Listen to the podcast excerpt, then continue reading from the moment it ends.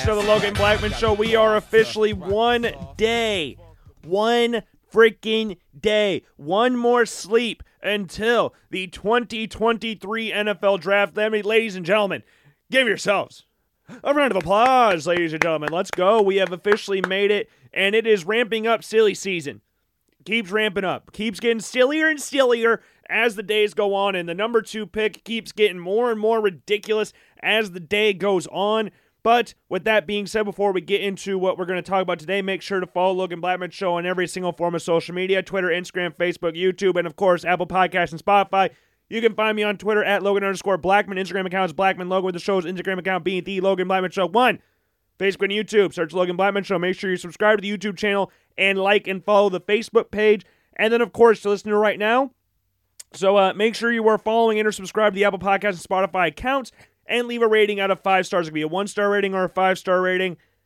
Don't really care, just as long as you leave a description down below on why you feel the way you do. And I was just thinking about this.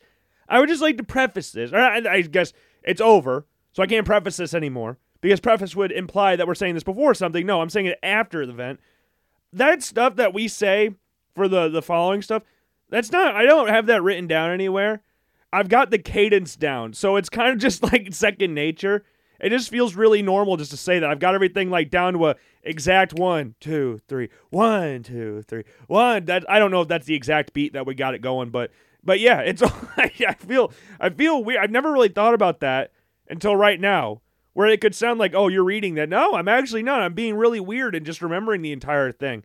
It's an odd thing to do, but uh, I apologize in advance for not having a show on Monday. I sincerely apologize. I had a wedding on Saturday, and then Sunday was just a long, boring, tiresome day. Like, the Sunday just dragged on, and that, by the time I got back to my apartment, because I was out of the apartment pretty much the entire day, by the time I got back, I was just ready to fall asleep. I was just about ready. I was ready to fall asleep. And I before you before you say anything, I can hear you saying it. I can hear you saying it. I can hear you thinking it. I can hear you doing all. Was I hungover? No, I was not. I was not. I don't think I was actually drunk at any point throughout the wedding. I had to drive people around that night, so no, we were good. It was just a long day Saturday. The wedding started at 2:30. I think I got back to my apartment, jeez, around midnight, one o'clock, somewhere around there. And then I get up on Sunday at like 10, 10.30. So it was one of those days where it was just it was just a weird day. And by the time I got like I went over to my parents' house, didn't eat lunch till one. The only thing I had to eat the entire day was Me Mexico, which is over by Valley West Mall, somewhere in that general vicinity. It's not by the mall, but it's over in that that area. So that's the only thing I had that entire day. And then we watched NASCAR we watched some NHL Stanley Cup playoffs. I don't remember who the games we were watching on that day, but then we had the the Golden State Warriors versus Sacramento Kings, which have been a really fun series.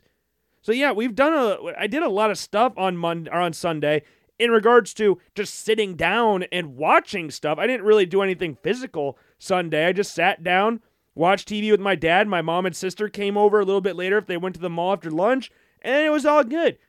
And I got back to my apartment around 7 and I was just ready for bed. I think I was in bed by just after nine, a little bit after nine. So it was just a tiring day, and I was like, man, if I record a show right now, which I wanted to, don't get me wrong, I really wanted to because the week before the, the week of the draft is awesome. It is awesome because things, as we said before, just keep ramping up and getting hillier and hillier as the things go on. So you just want to have like the most fun you can have with it. Just talk about every little in, and in and out that is going to take place. And one of the biggest questions going into the draft, or this week, I guess, was whether or not Aaron Rodgers was going to get traded. That was one of the big questions. It was always, it was all over social media when it first happened. When he went on the Pat McAfee show, he talked about, hey, I was 90% retired. I want to go for the go to the Jets. My intention is to play for the New York Jets. And the Jets are like, well, we're not giving the Packers two first round picks for a guy that was 90% retired. That is stupid. Like what what I I didn't understand at that time like what cards the Packers really held other than the player, which I, I guess is the the most important factor of this entire thing. The Jets are trying to get said player. Packers are I don't know, seemingly ready to move on from said player. The Jets have expressed interest in it because they still, for some reason, have faith in Zach Wilson. Joe Douglas, the GM of the Jets, came out today, said Zach Wilson's ceiling is unlimited. Mr. Unlimited 2.0, Zach Wilson. We'll see if Aaron Rodgers sticking around for a certain amount of time. Lord knows how long he's going to be around. We'll see how that affects Zach Wilson's development and see if that helps him spur on his career. Sitting behind a guy like Aaron Rodgers, one of the greatest quarterbacks in NFL history, a four time NFL MVP, that'd be very helpful. And with me saying that, I think you could just under, I think you can understand that uh, Aaron Rodgers officially, officially got traded to the New York Jets yesterday on uh, April 24th. So yesterday for you is April 25th, but yesterday for me was April 24th. And the trade officially went down, and I was sitting here, I, we did mock draft 2.0. We had the Jets trading that first round pick to the Green Bay Packers, but what they got back instead, I think is a little bit more of a, a nicer deal for the Green Bay Packers. So the Jets didn't have to give up their entire first round. I don't really know, like, I've seen on Twitter, I love the reactionary stuff on Twitter because, again, Twitter is a very like minded place where people can share great opinions and not get judged for said opinions. So when it recom- when it comes to Aaron Rodgers, one of the more polarizing players in recent NFL history, there's going to be differing debates because Aaron Rodgers, as popular as he is between some people, he's as unpopular with other people because the dude, by all accounts, is a dork. I think, like, would I love to sit down and talk to Aaron Rodgers? Yeah, I would. But he's an oddball, and that's fine. I'm not dissing Aaron Rodgers at all. He's just he's just a little bit of an oddball. I think Aaron Rodgers would even say that. Openly talk about ayahuasca and tripping on shrooms and going to a dark retreat. Yeah, you're a little bit of an oddball, especially for the NFL quarterback position, especially for the quarterback position. Great player, great stuff.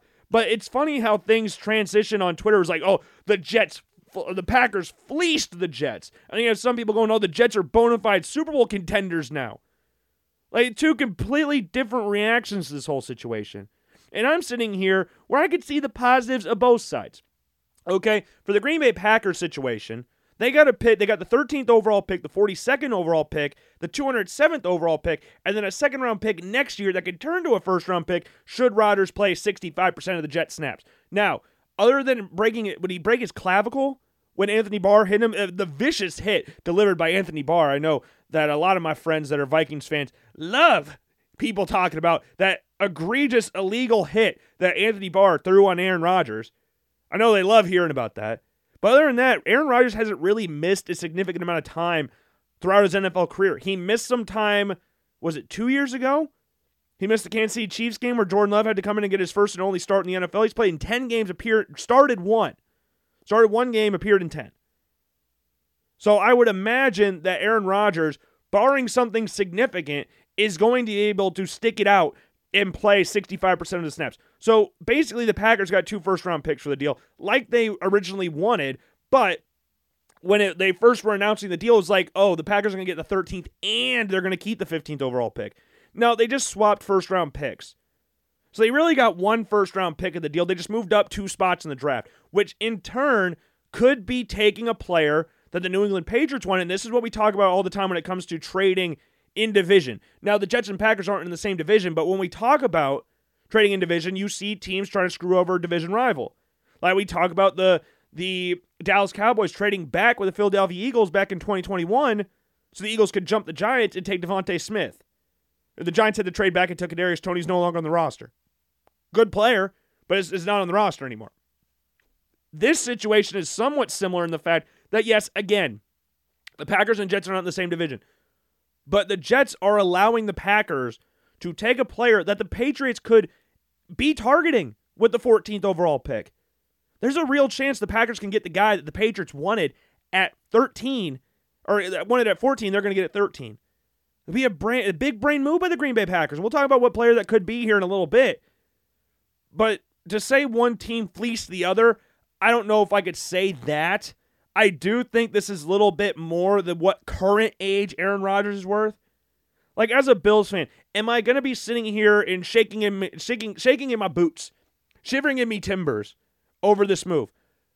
Uh, part of me, yes. I don't want to make it sound like I'm not fearful of the Jets because I could sit here and go like, "Oh, this move did not make the Jets Super Bowl contender." I don't think it did.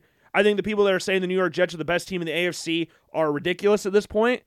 I like the Jets. I like a lot of the players they have. I think they drafted extremely well last year. But again, you got a guy who's coming off one of the worst years of his career who was 90% retired. 90%. It ain't like 10% retired. No, he was the opposite. 90% retired. He was ready to give up on the game of football. And this has been something that's been going on for years now. It's been like three or four years in the making. Rodgers and the GM of the Packers have not gotten along or seen eye to eye recently at all. So, on one hand, you could go like, oh, yeah, the Jets won this trade because they got the best player. That's what a lot of people look at it here. But then you can also say the Packers won this trade because they got rid of a guy who didn't want to be there anymore and managed to get two first round pick, really one first round pick out of the deal and potentially jumped a team that could be taking a player that they want in the draft. Like, do I think Rodgers going to be there long term? No, I don't. I don't think he's going to be there long term. Again, dude was ninety percent retired. I don't really think. I have a hard time believing that this is going to be like a three year extension or three year contract thing going to the New York Jets, and he's going to be there forever. I don't really see that being the case. Now he is following the exact same path as the guy he replaced in Green Bay and Brett Favre, going to the New York Jets when he's 39 years old and they got a better deal for Rodgers than the Packers than they did for Favre. Because the Jets are a little bit more desperate this time around because they have a team that they're like, well, I guess back then they had a really good team, but offensively they got some really talented players. They didn't have a quarterback they were ready to have like, hey, we need this guy to develop a little bit. They didn't have that. So far it was like a last ditch retreat. So they were like, here, just take a what was it, a conditional fourth round pick or something like that. It's nothing crazy. And Favre was coming off a 13 and 3 year going to the NFC Championship game. They lost to the Giants. It's coming off a pretty, and it was weird. You look at their numbers from their last years in Green Bay; they are eerily similar, eerily similar. So, like, does this move make the Jets? Does this propel the Jets to being an upper echelon team? I mean, in some circles, it could. I think the Jets will be a fine team, but the problem is, I don't think they're even better than the Dolphins right now. They could. I, I'm sitting here right now on April 25th. So things can change over time. My opinion about this whole situation can change over time. And the Bills lost to the Jets last year. Okay, I don't want that to be something that I'm sitting back and like, oh, I'm super confident in the Bills going into the season. No, the Bills lost to Zach Wilson last year. They beat Brett. They beat Aaron Rodgers last year. They lost to Zach Wilson. And the second time they played them, they didn't play great in that game either. But that one I'm to chalk up to poor weather in that game. That game was not very fun to watch. Like 20 to 12 was the final. Like it was not. I, I never really felt like the Jets were actually contending with the Bills in that game. Like they made the scoreline a little bit more. I don't know what you want to call it. Uh, uh, closer than what it probably should have been. But it wasn't like it wasn't a blowout on the Bills' part, and it wasn't a close game either. It was just a very odd, gross football game to watch. But all in all, does Rodgers is Rodgers an upgrade on Zach Wilson? Of course he is. Of course he is. But I'm not sitting here like if this was 10 years ago or five years ago, I'd be a little bit more nervous than I am right now. And I brought this up before about when you look at the Kansas City Chiefs last year, look at what the AFC East, AFC West did last year. You look at the Chargers, they traded for Khalil Mack. They brought in J.C. Jackson. You look at the Las Vegas Raiders, they traded for Davante Adams. They brought in Chandler Jones. Rock Ya-Sin came over from the Indianapolis Colts. They got the Denver Broncos making a huge splash to get Russell Wilson in the door. And they got a new head coach as well. Because remember last year, the Broncos were a head coach and quarterback away from being a dominant team in the NFL. And what did the Chiefs do? They traded Tyreek Hill, brought in Juju Smith Schuster and Marquez Valdes Scantling. And then what happened after that? People were like, oh man, maybe the Chiefs are, you know, maybe it's time they're they're done. The reign of terror is over in the AFC West. Look at the Chargers. They got Justin Herbert. Look at the Broncos. They just traded for Russell Wilson. Raiders just got Davante Adams. It's like an arms race in the AFC West. And yet the Chiefs, like they had done in previous years, came still came out on top in the division. And there were times where the Chargers should have probably beaten the Chiefs last year. The first game especially. Justin Herbert threw the what 101 yard pick six last year, 99 yard pick six. The Chargers realistically should have won that game in Arrowhead last year. But the Chiefs still won the division. I've heard the same thing going over the New England Patriots for years in the division. Oh, the Patriots, this is the year the Patriots are going to be bad. Not only did the Patriots win the division, they go on to win a freaking Super Bowl. Now, I don't want to sit here and act like I think the Bills are going to win a Super Bowl. I'm not going to say I'm I'm less confident on the Bills winning a Super Bowl this year than I was at this point last year. I'm way less confident going into this year than I was last year. But they could still be done. But do I think the Bills and Jets Do I think the Jets passed up the Bills and or the Dolphins in the division? We'll see. We'll see. Because if you're grading quarterbacks last year, was Aaron Rodgers last year better for most people out there? And this could divide opinions out there. He wasn't better than Josh Allen last year. I think everybody knows that. But was he better than Tua last year? When Tua was healthy, were Aaron Rodgers and Tua like normally if we're just talking about like who's the better quarterback, yes, Aaron Rodgers is better than Tua. But we're statistic like last year, was Aaron Rodgers better than Tua last year? That's the question we're to ask ourselves. Like Aaron Rodgers is definitely top two quarterback in the division, or not t- definitely, but he's in the top three. Mac Jones is last. Sorry, Mac. Someone had to come in last. But like I see all these people like talking about the Jets being this division, this great team now, and none of them are really convincing me that the Jets and the Bills, or the Jets have passed up the Buffalo Bills, or again, even the Miami Dolphins in this whole game of arms races for the AFC's AFC's crown. Everybody's like, "Oh, the Bills to win the AFC, so they have that's their only thing they can lay their hat on, losing the playoffs again." So they don't. They're not worse than any of these teams in the division. They have the best quarterback in the division.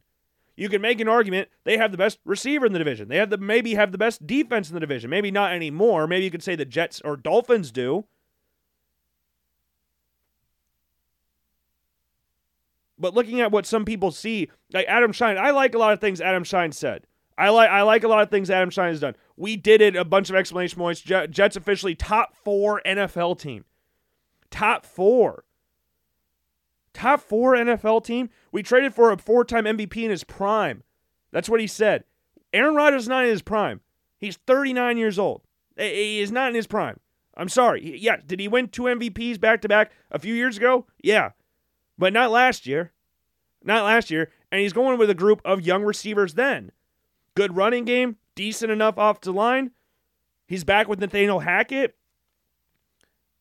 Yeah, he's not in his prime. He's not in his prime.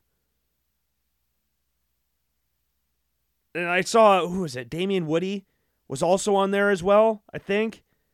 Who else said something? I think it was Damien Woody. I gotta try and find him what he said on Twitter. Cause yeah, the people want to say Bills Mafia are still the favorites in the MVCs. Give me your best argument for why that is. Better QB, better overall, better team overall, etc. Jets gonna be the first te- first season with AR. Gonna take a time for him to gel. Did we watch the Bills same Bills Jets games from last year?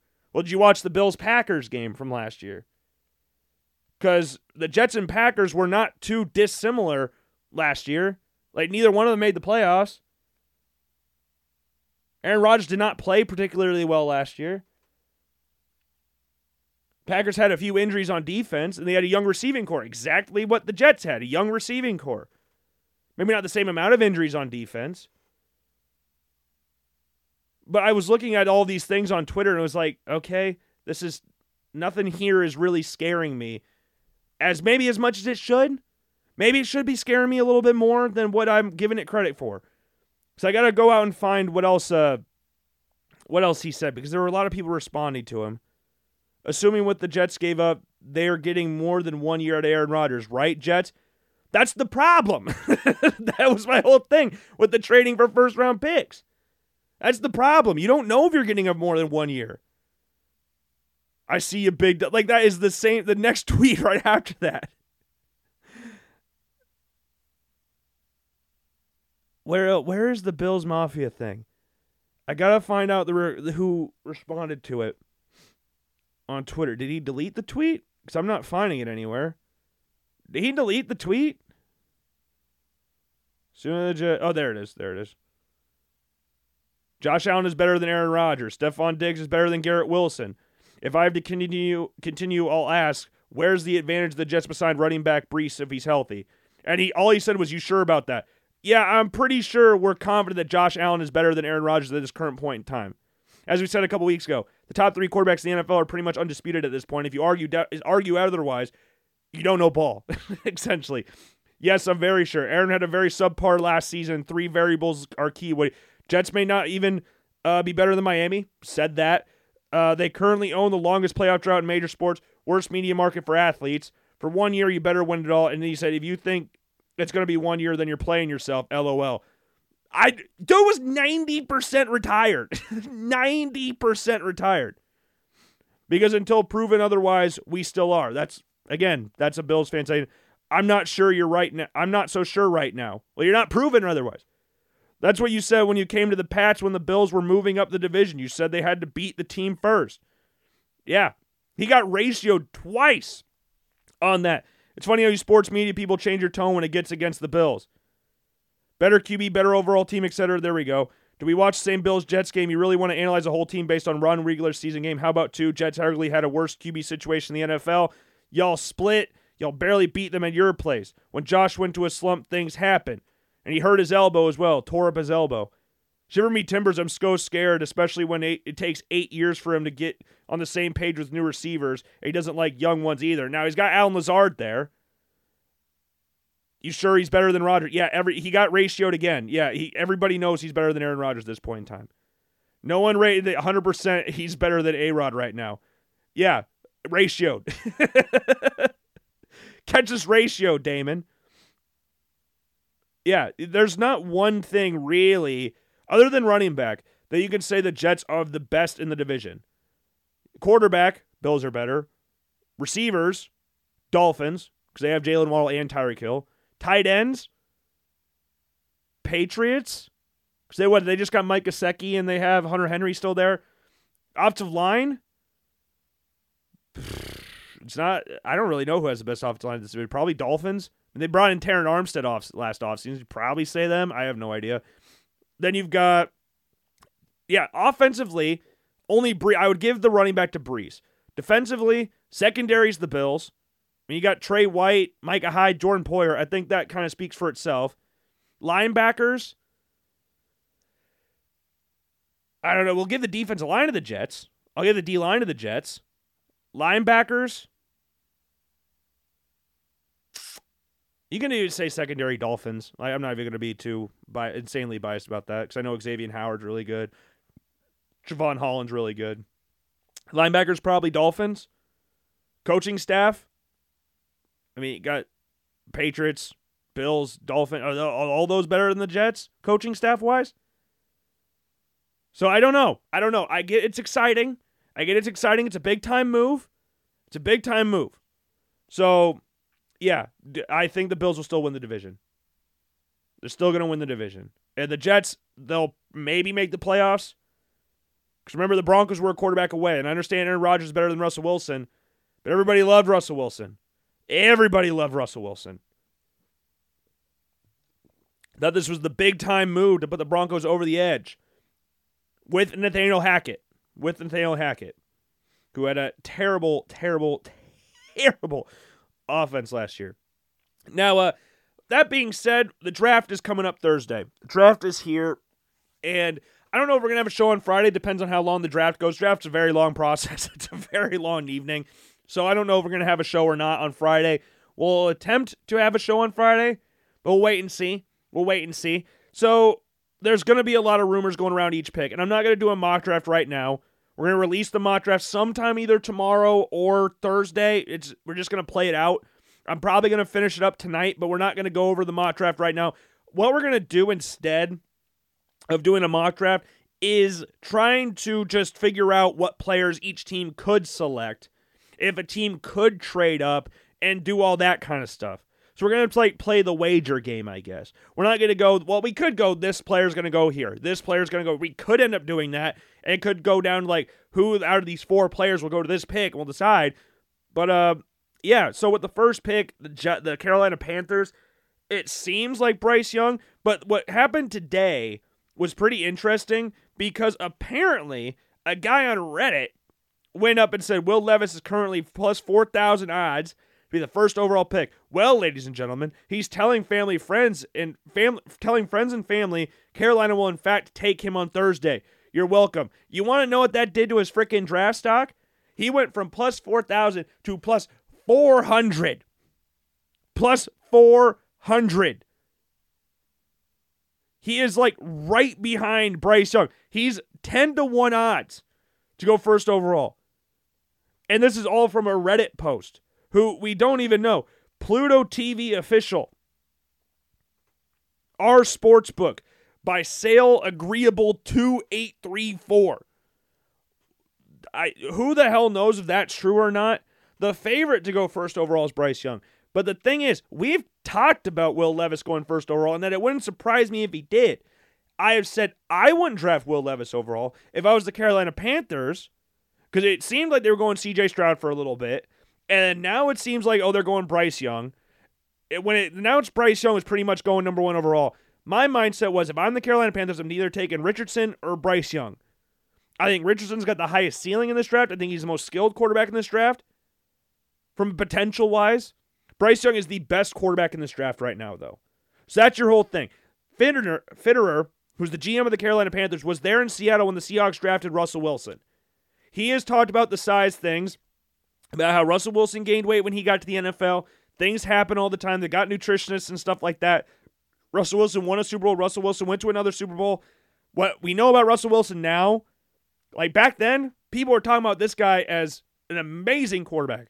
Now people are starting to call it fraud watch or something like that. I've seen people on social media talk about if he's really the reason that the Seahawks won their Super Bowl, which at that point in time, the Seahawks defense, the Legion of Boom, was the main reason.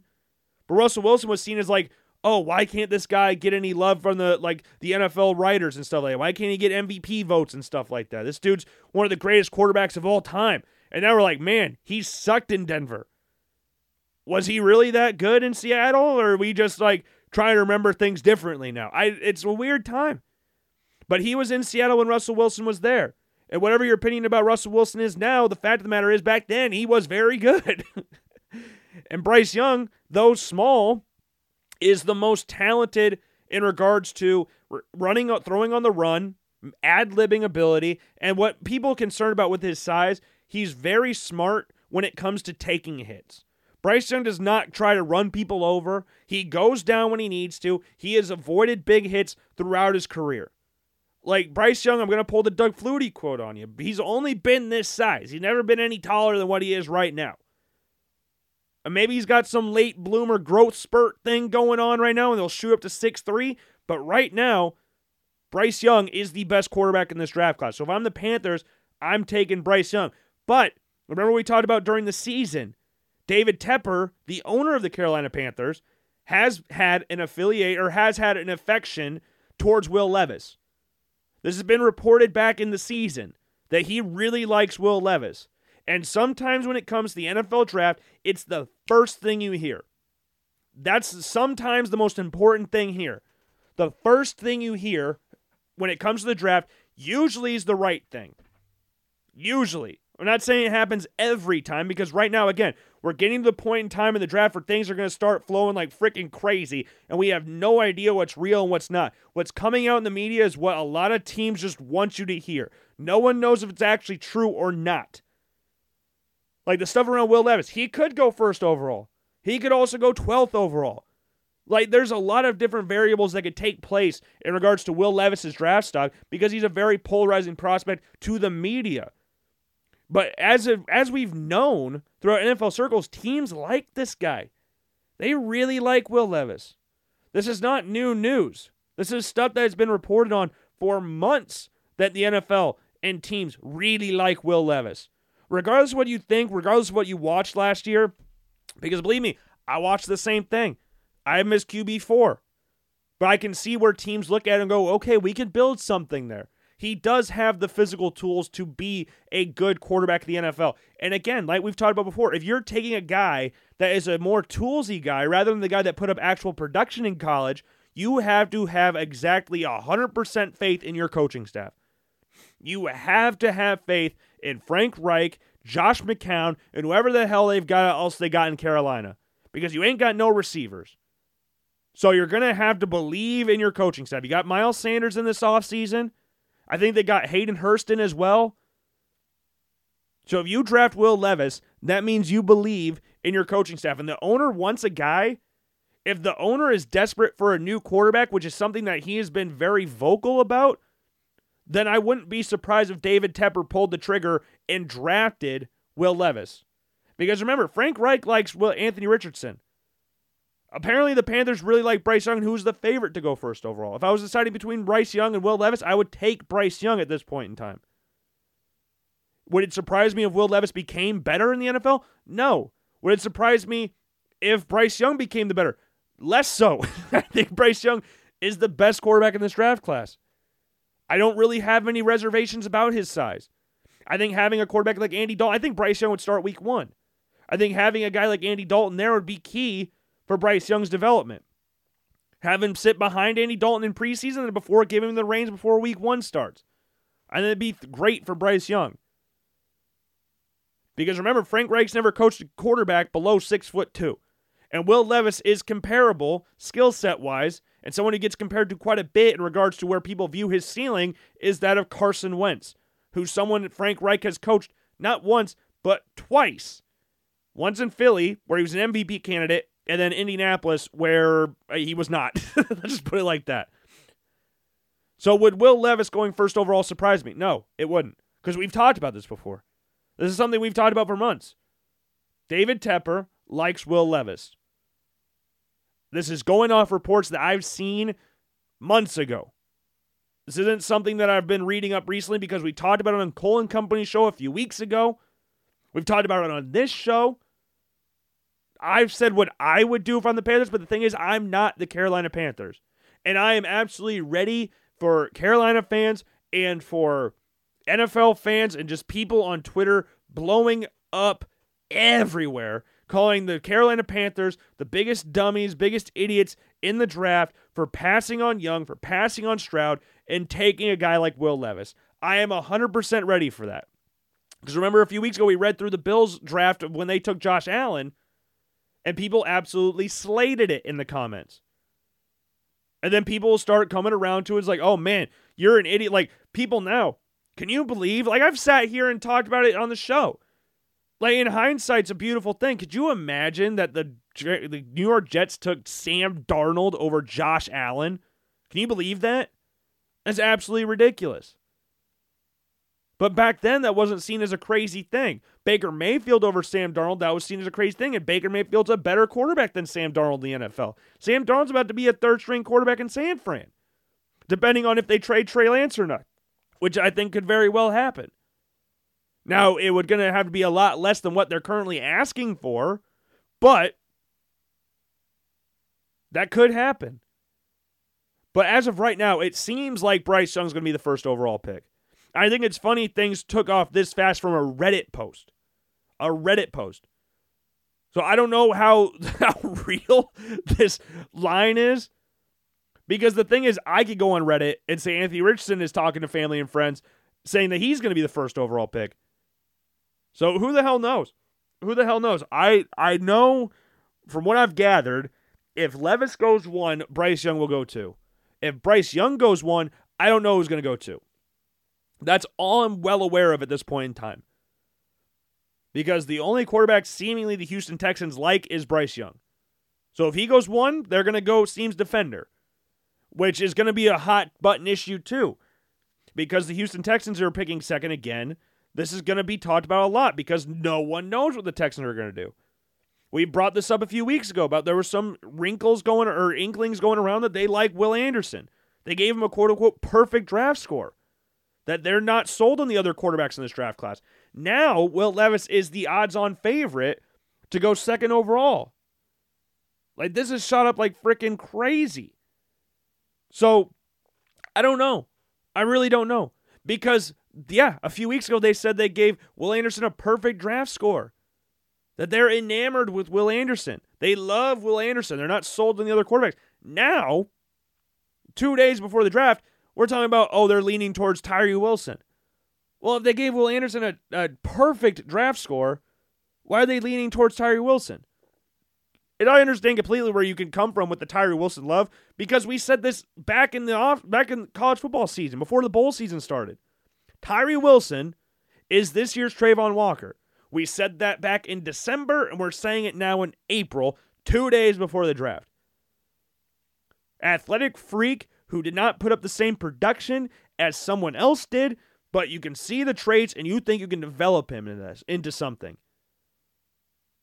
Like, is he better production wise, and was he better in college than Will Anderson? No. Will Anderson was a freaking Heisman candidate.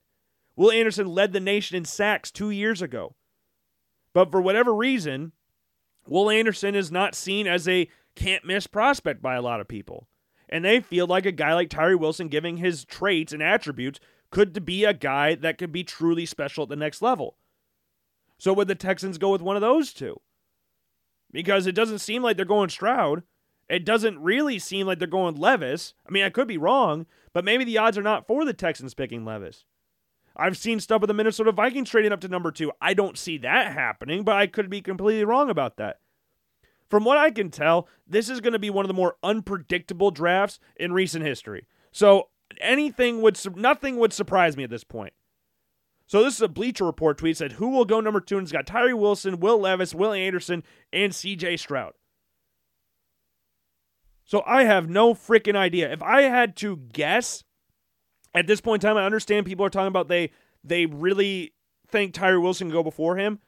I think the connection with Alabama, with DeMeco Ryans and Nick Saban would push Will Anderson to the top, but I'm not confident in saying that. Like, if I had to guess right now, I would say it goes Bryce Young one, Will Anderson two. I, I'm not sitting here confidently saying that. That's just what my gut is telling me around this whole situation. Because of the connections. And if you're wanting a culture changer, I think Will Anderson would be that guy coming from Nick Saban. That's just what my gut is telling me. I'm not saying that's right and you should listen to that, but man, like this guy on Twitter said, Will Levis. This guy said Will Anderson or Tyree. If Bryce is gone, Anderson. Don't mind, don't make it difficult, Texans. A player from football powerhouse Rutgers. Cool. Eli Manning. I don't know, but Stroud going three to Vegas. CJ Stroud. DTR. Will Anderson. I'd rather have Anthony Richardson than Will Levis. Will going first. Will Levis. Give me Stroud. Stroud, cuh. Sally Mitchell. This is an old granny with the sauciest sports take on the platform. Give me Stroud, cuh. It's like Paul Walker saying that in Fast and Furious. I said, forget about it, cuh.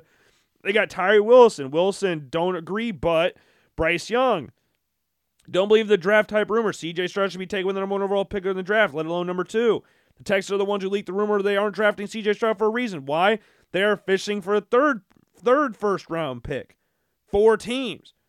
Who's the left guy? That's cool. Why are you responding to that if you don't? Stetson Bennett, I think. Tyree Wilson. Think of him like Travon Walker. Tyrese Wilson. So we had three different answers. No one knows. So yeah, I have no idea what is going on with the second overall pick. No idea. No idea. I think the first overall pick is seemingly between three people, between Young, Levis, and Richardson. Second overall pick is between Levis, Wilson, and Anderson. From what I can tell, I have no idea. Maybe they want to draft Stroud. Who the hell knows? Like I saw the S2 cognitive, cognitive, cognitive test scores, and CJ Stroud got an 18%. Do I believe that's 100% true? No. I think that's leaked by someone else trying to get Stroud to fall down in the draft because no one else scores less than 28%. Dude got an 18. I don't think that's a real score or not. I, I refuse to believe that was what Bright was CJ Stroud really got. Because you got like Bryce Hill got a 98. I think uh, Jake Haener got a 96. Will Levis got a 93. Anthony Richardson got a 79. Apparently, 80s where you're supposed to be. And then Bright CJ Stroud gets an 18. I, I just refuse to believe that was the case. Again, I could be completely wrong about that. Maybe that's 100% accurate, but we're in a time and place where lying gets you players you want, and I, I have no idea. I think Stroud's the second best quarterback in this draft class. Do I think that cognitive score, cognition test, is that really indicative to CJ Stroud as a prospect? I don't think so. But hell, people around the league seem to think so. I saw some unnamed, it's always an unnamed scout, unnamed executive. Why don't I just make up sources like that? Like unnamed coach told me that Will Levis going first overall. Who's going to believe, who's not going to believe that? It seems like we're believing everything on social media these days in regards to the NFL draft. So why the hell why can't I can't why can't I start something like that? They believe that this unnamed exec or unnamed scout, I can't remember what exactly it was, said he this is this is a red red flag, essentially. Never seen a player be good that got a low cognitive test score. So I have no idea. I have no idea. Third overall, seemingly it's going to be between one of the edge rushers that they're not taking it to or Paris Johnson, the tackle from Ohio State. Because apparently teams are trying to trade up to three to not draft a quarterback, but to take Paris Johnson. Because a lot of teams, apparently, per reports, are higher on Paris Johnson than the media is. So Paris Johnson realistically could go number two, number three overall. That'd be really funny if it happened because Kyler is hurt. Kyler's got a torn ACL. Cardinals don't have a great offensive line. They don't have any defensive linemen either, but with a defensive minded head coach, with a guy that came from Philly, maybe they feel like, oh, he can coach up our D line to be better. Maybe they feel that way. So I don't know, but Paris Johnson seems like he could be an option. Oh, Justin Jefferson got his fifth year option uh, uh, accepted. Joe Burrow got his fifth year option picked up. But yeah, it, it seems like it's going to be between Wilson, Anderson, or Johnson, or a team trades up for like Stroud or something. I think the most likely team, if we're going to talk about a trade up to three, I think the most likely team is the Raiders. Because we've talked about this with the Titans. Titans have six draft picks this year. I just have a hard time envisioning trading up for a quarterback from 11 to 3 and leading them out into the season, what are you giving up to move up to number three from 11? What are you giving up? Are you going to give up a player to try and keep some of the picks? Because apparently, again, they've got six picks. That doesn't make a whole lot of sense to me to move up that far when you're so far away from everything. I understand they want a quarterback. Apparently, they've lost all faith in Malik Willis, which is sad, but whatever. I don't like the Titans anyways. I want Malik Willis to go somewhere else. Hopefully, the Lions. They liked him coming out of the draft, so maybe they trade for him. But I don't I just don't see that. I could be completely wrong about the Titans trading up, but I think the most likely team is the Raiders. And I'm not even convinced that the Raiders are going to take a quarterback. So I have no idea. I'm going to keep saying that because I have no idea. I don't want this to be a show that like, oh, this is that. Oh, here we go. As of right now, I think Tyree Wilson is going to the Texans with that number two overall pick. That's Peter Schrager. So if Tyree Wilson goes two, does that open the door for Paris Johnson to go three? Because apparently the Cardinals like Paris or Will Anderson, but how the hell am I supposed to know if they like him or not? Jeez, I have no idea anymore. I think connections wise, Will Anderson makes sense, but I understand why people like Tyree Wilson because I like Tyree Wilson too. Fourth overall, Colts. It seems like if he's available, it's going to be Levis. Th- that's what it seems like. I've kind of burnt the bridge with every other player I could think of at number four. It just seems like it's going to be Levis. Could be wrong. But I, I think Levis will go fourth. I think Richardson working out with Gardner Minshew could be important. I think CJ Stroud having a good offseason workout is important, but sounds like they like Levis. As much as you want to believe that, that's as much I believe it. So I'm going to take Levis. Fifth overall, Seahawks. Sounds like they like Jalen Carter. I think it's going to be one of the edge. Like it's going to be Carter or Anderson or Wilson. If one of those guys falls, let's let's say hypothetically, it goes Bryce Young one, Wilson two, Paris Johnson three, Levis four, and then we've got a situation at five. Do you take Carter or you take Anderson? Or if Anderson goes two, then do you take Tyree Wilson at five? They need to improve their defensive line. All three of those guys would help. It sounds like Carter's not going to get past Seattle, but who knows? And the other person in there is Anthony Richardson, who, remember at the combine, Anthony Richardson said he had a very good meeting with Pete Carroll. He had the best rapport with Pete Carroll. So, Anthony Richardson, I would not leave that one off the table either. Because, see, uh, Geno Smith signed a three year extension, really a one year deal that's maneuverable after the said one year. So it would open the door for Anthony Richardson going fifth overall, potentially. Potentially. Do I hold a lot of weight in that? If like if I was making a prediction right now, I'm like 75% sure Jalen Carter is going to be the fifth overall pick. Like 75% sure. I'm 10% sure that it's going to be Richardson. And then the rest of it is divided between Anderson and Wilson. That's where I'm at right now with that. Sixth overall, if, I, if again, Anderson or Carter fall, that could be a realistic option there, but I think they're going to go corner. I think Devon Witherspoon fits the mold of what the Lions want on defense. He's not as big as some of the other corners in this draft. Like you look at Christian Gonzalez, who's going to be the main guy getting talked about there. You look at Joey Porter Jr., you look at Deonte Banks, who are more physically gifted. than Tyre than Devon Witherspoon. But Devon Witherspoon is a physical MF. This dude will hit you. He doesn't have any rapport for his size. He's just going to go out and hit you. I think that will fit with what the Lions want to do, and he's elite in man coverage. I think he's the best corner in the draft. I understand why people like Christian Gonzalez a lot, and I think at seven, the Raiders, they like the corners. So if Devon Witherspoon and Christian Gonzalez are both available, that would make it interesting. But right now, with if Witherspoon goes number six, then you got Gonzalez going seven. I again, I think there's a chance they trade up to three, but I think they're more in a I don't really want to call I don't want to say win now mode because I don't think that's what they're in, but more of a trying to win mode, and they need to improve their defense. Jimmy Garoppolo and they is a former Patriot, worked with Josh McDaniels, and I think they also signed Brian Hoyer. I think they signed. Did they sign Brian Hoyer? Hold on. Yeah, okay. So they got Brian Hoyer and Jimmy Garoppolo, two Patriots guys, two guys who have worked with Josh McDaniels before, and I'm pretty sure Jarrett Stidham's on like the Broncos now or something. Yeah, okay, so he's gone too. So, so your quarterbacks on the Raiders right now are Garbers, Garoppolo, and Hoyer. Two of the three have worked with McDaniels in New England. And Garoppolo, for as much as you mean, uh, like me, I don't really rate him highly. I wouldn't really say he's a franchise guy, but he's only 31 years old. He has an injury history, but that thing with the Patriots, it could work big here. This is the most logical place for him to go, and I think he'd work well there. But I think if you get a guy like CJ Stroud, I think that fits what the Patriots do in regards to what they want from a quarterback spot. I think CJ Stroud would fit that. So if he's available or if they trade up, that would be very interesting to see.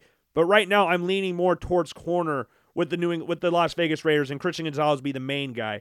And then eight, the Falcons. If one of the corners is available, I would imagine they take a corner. If one, I would if I if the Lions, let's say the top six picks or top seven picks go Young, Wilson, Paris Johnson, Levis, Carter, Anderson, and then you got Witherspoon going seven. The Falcons would take Gonzalez. That's how I would think. They traded for Jeff Okudah, but they just released Casey Hayward. They need to get in better on the defensive side of the ball. The thing is, though, when you look at Terry Fontenot, as when he's been the GM of the Falcons, they've had a need on defense for years. This isn't something that's just been spur of the moment, like, oh, now the defense just got bad. The Falcons' defense has been bad for years now. And they've just refused to fix it with top high with high value draft picks. They've had this will be their third year in a row with a top ten pick.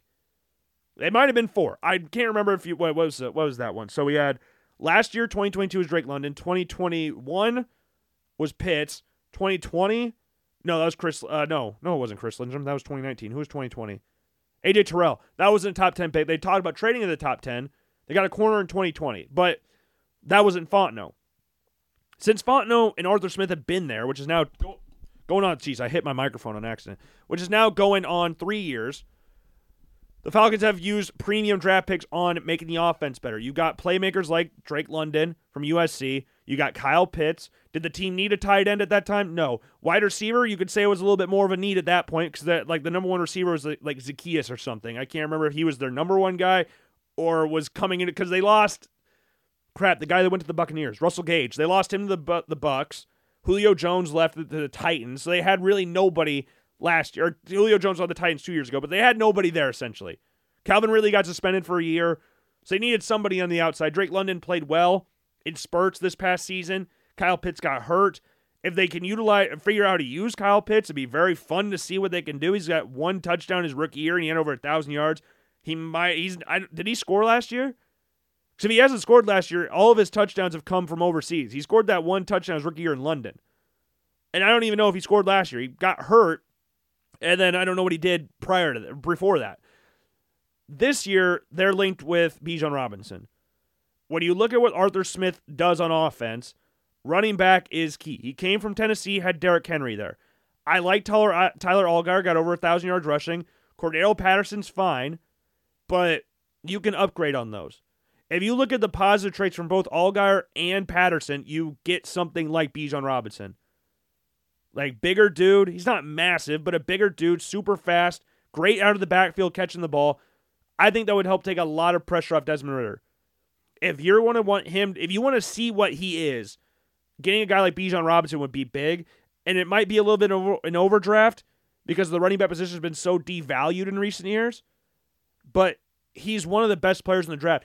And he is considered that I hate this phrase so much, but one of those quote unquote gold jacket guys. The potential's through the roof. His ability in the backfield as a running back and his ability outside the backfield as a receiver are second to none. And he would definitely help improve the offense and definitely give them a guy that Arthur Smith would, def- would like to turn to. I've toyed with the idea of Bijan Robinson going to Atlanta before because of the fact that Cordarrelle Patterson is on the wrong side of 30. And Tyler Algar, though fine, you can upgrade. I, I feel bad for saying that because he rushed for over 1,000 yards last year, but Bijan Robinson's better than Tyler Algar. Tyler Allgeier. I kind of think of it as a situation like like Tre Mason when he was with the Rams. He didn't rush for over a thousand, but Tre Mason had good moments his rookie year in St. Louis. And yes, I said St. Louis on purpose because that's where he was. But they still drafted Todd Gurley 10th overall. Because as good or what you'd like to think Tre Mason was, Todd Gurley is an upgrade. And I feel bad for Tyler Allgeier getting over 1,000 yards and maybe being replaced. But if you can get a guy that's better, you go and take them. I think Nolan Smith's an option as well. So I would say like my top three players for the Falcons here are like Gonzalez, Robinson, and Smith, in no real order. I think a guy like Lucas Van Ness from Iowa would be big here because of the fact they just got they brought in Calais Campbell. That length is there. Maybe they want to go that more that direction. I think uh, Lucas Van Ness could learn under Calais Campbell, take over that spot eventually. We'll see how that would go, but I think those would be the top three players in no real order. No real order. I think. Well, yeah, I guess in that order. I, if Gonzalez is gone, they'll take Robinson. But I'm like 60 40 Robinson, Nolan Smith if Gonzalez is gone. Number nine, the Bears. Sounds like Paris Johnson's their guy. Sounds like Paris Johnson's their guy. But as we said with the number three pick, there's a chance that he's off the board before the Bears even have a chance to th- figure out who they're going to take. There's a chance he goes off the board third overall. A chance. I'm not saying it's like nailed on, but there's a chance that happens. But it seems like he's their guy. And I think if Paris Johnson is gone, that makes that pick a little bit more interesting because there's going to be that odd chance that Jalen Carter falls to them. Do I think that's likely? Not really. I've never really had the idea of him falling out of the top six. And that was a report that came out the other day from Peter Schrager, but we've never had a really idea of him falling past six. I think there's a chance, but I it's very small. I think there's like a 5% chance, 10% chance that happens, that he falls past the Lions because the Lions and the Seahawks both could use players like that. It may not be the number one need on their roster, especially for the Lions, but you have to admit that that would be a good pickup for them. So I have a hard time feeling like he'd fall past the Lions at six. So if Paris Johnson's gone, Carter's gone, you're looking prob like Skoronski makes a lot of sense because you have that connection with Northwestern. I'm sure they've been in Pat Fitzgerald's ear asking him all about Peter Skoronski. I know people view him as a guard. I think he'd be fine as a tackle. He might have quote unquote T Rex arms, but I think this dude would be fine. Like any of the tackles of Paris Johnson off the board makes sense. I've seen they've done a lot of work on Darnell Wright, the tackle from Tennessee. Broderick Jones got a very high ceiling. He might have the highest ceiling out of all the tackles in this draft. He's just very raw. So we'll see. We'll see what direction they go by. It looks like they're going tackle, but maybe Lucas Van Ness is a, like a hybrid pick there. Maybe Bijan Robinson's a hybrid pick because they did just lose David Montgomery to free agency. So right now, I think the Bears' only option at running back is Travis Homer. So we're looking at possible Bijan Robinson going to Chicago. Is that something that could happen? I think so. Like I, I got to pull up the Bears' current roster because I think it's just Travis Homer. They just signed him from Seattle. They might have someone else I'm completely forgetting about. Hold on. Okay, so it's Trestan Ebner. Oh, they brought D'Onta Foreman in the, from Carolina, Khalil Herbert, and Travis Homer. Those are their running backs right now. So Bijan Robinson, I think could make a lot of sense there. So if he goes past Atlanta, I wouldn't be surprised if that happened. If Paris Johnson's gone, and so is uh if uh so okay, I gotta figure out how I want to word this. Top five or top eight picks. Young, Wilson, Johnson, Levis, Carter, Anderson, Witherspoon, Gonzalez. That opens the door for Bijan Robinson. That's how I, that's be interesting. It'd be pretty crazy if that did happen. I don't know how Bears fans would react to that. I don't know how they'd react to that. I think it'd be positive-ish reaction Because it's not like you don't need him, and he's a very, very good player. But I could see where people get upset because of the value there. Because you look at the the value of today's running backs, it's not as high. You're not looking at guys like LaDainian Tomlinson be a top five pick. You're not thinking about taking a guy like Ki-Jana Carter first overall. You're not doing that. So like Bijan Robinson is a pretty much unanimous top five player, but is he a top five pick? Who the hell knows? Then you got number 10, the Eagles. I like Nolan Smith here. I think Nolan Smith makes a lot of sense for the Eagles. I know Bijan Robinson makes sense here for the Eagles as well, given what their offense looks like. They lost Miles Sanders, they brought in Rashad Penny, but the Eagles don't traditionally draft running backs that I don't think they've drafted a running back in the first time since 86. I could be wrong about that. I looked that up today, but I, I might have the year wrong, but I think it was like 86. They don't do that. They, and when Howie Roseman, since he's been the GM, they have prioritized getting better along the edges and on the offensive defensive line. Trenches are key. Trench warfare is key for Philadelphia. And Nolan Smith might not be your, you know, no like normal four three DN, but he'd sit behind Haason Reddick. He's a clone of Haason Reddick in a sense. Like Haason Reddick, when he got drafted by the Arizona Cardinals, he was more seen as an inline linebacker. He wasn't really seen as this edge rusher. He was seen as the potential. Like same with Mike Micah Parsons. He wasn't seen as that. And now we're seeing these guys ball. Like Haason Reddick got more first place defensive player of the year votes than Micah Parsons which is not that was not on my bingo card going into the season. That is not what I expected. But Haason Reddick and Nolan Smith would be very. I think Lucas Van Ness would be big because I think the fact that he can play both as a 4 3 D end and as a 3 tech, which is a position they lost this offseason, with Javon Hargrave going to San Francisco, that would open the door for that. I've seen stuff today and yesterday about them getting a late push for Jackson Smith-Njigba. So you would have a receiving corps of A.J. Brown, DeVonta Smith and Jackson Smith-Njigba. Do I think that's going to happen? No, but it's worth talking about. It's worth noting. I think off the line's big thing here. Lane Johnson's getting older. Jason Kelce's getting older. Uh, Isaac Seumalo went to the Pittsburgh Steelers, so you don't have a guard there. Paris Johnson, this opens the door for that. A guy who has played guard before. You could slot him in at guard and then move him over to tackle once Lane Johnson leaves. Or you draft Peter Skoronski and just have him play guard. Like the Eagles always seem to like having a young player learn under a veteran in every position, mainly in the trenches. Like you look at Derek Barnett, drafted him under Brandon Graham. You look at Jordan Davis, drafting him under the likes of Fletcher Cox and Vern- Vernon Hargreaves. Then you look at offense. You look at Landon Dickerson. They first drafted him as a center to learn under Jason Kelce. They moved him to guard. You draft Cam Jurgens to learn under Jason Kelce. You draft Andre Dillard to learn from Jason Peters. Like they do this all the freaking time. They're always thinking like years in advance. Then you look at the quarterback position, drafting Carson, um, not Carson Wentz, Jalen Hurts under Carson Wentz. Like, did they need these positions? Were they premium premium positions for the Eagles at that time? No, but they've worked out long term for them. Jalen Hurts is better than Carson Wentz ever was. Jalen Hurts second MVP voting this year. Maybe you could argue Carson Wentz's peak so far has been better than Jalen Hurts' peak, but that was only for one year. Jalen Hurts has looked good the past two years now. I mean, look at the offensive line. Landon Dickerson's been very good for the Philadelphia Eagles. Andre Dillard just left for Tennessee, but saw I don't want to say saw he wasn't even really a starter. How, how he got a three year deal in Tennessee, I don't know, but he's got the talent there. But it's worked out well for them. So Maybe that's a, the route they go. But I think Nolan Smith would be the number one guy there. But I think I could see like Christian Gonzalez being there for a cornerback spot because James Bradberry and Darius Slayer are getting older. So maybe they go in that direction. And then uh, you got the 11th pick, the Titans. Again, I can't really see them trading up super high for a quarterback. I could be wrong, but I just think having that little amount of amount of picks is very scary for a team that's not very good. Maybe they don't want to be good next year. Maybe they don't want to be. Maybe they want a chance to draft either Drake Maye or Caleb Williams. I think that could be a real option for them given all the players they've gotten rid of this offseason. So maybe they're not even in play for a quarterback. I think they might be. Tannehill's 35. They're not having faith in Malik Willis. So CJ Stroud, I think, would make sense there, depending on where he falls, because Peter King said he's not a guaranteed top four pick, let alone top 10 pick. So maybe we're looking at CJ Stroud going to Tennessee. Maybe Anthony Richardson goes to Tennessee, but given their development, I don't development history, I don't really want them to draft a quote unquote raw toolsy quarterback. Rather than just go after CJ Stroud, it'd save all of us a lot of headaches. And you could add another element to their offense because They don't have a guy like CJ Stroud.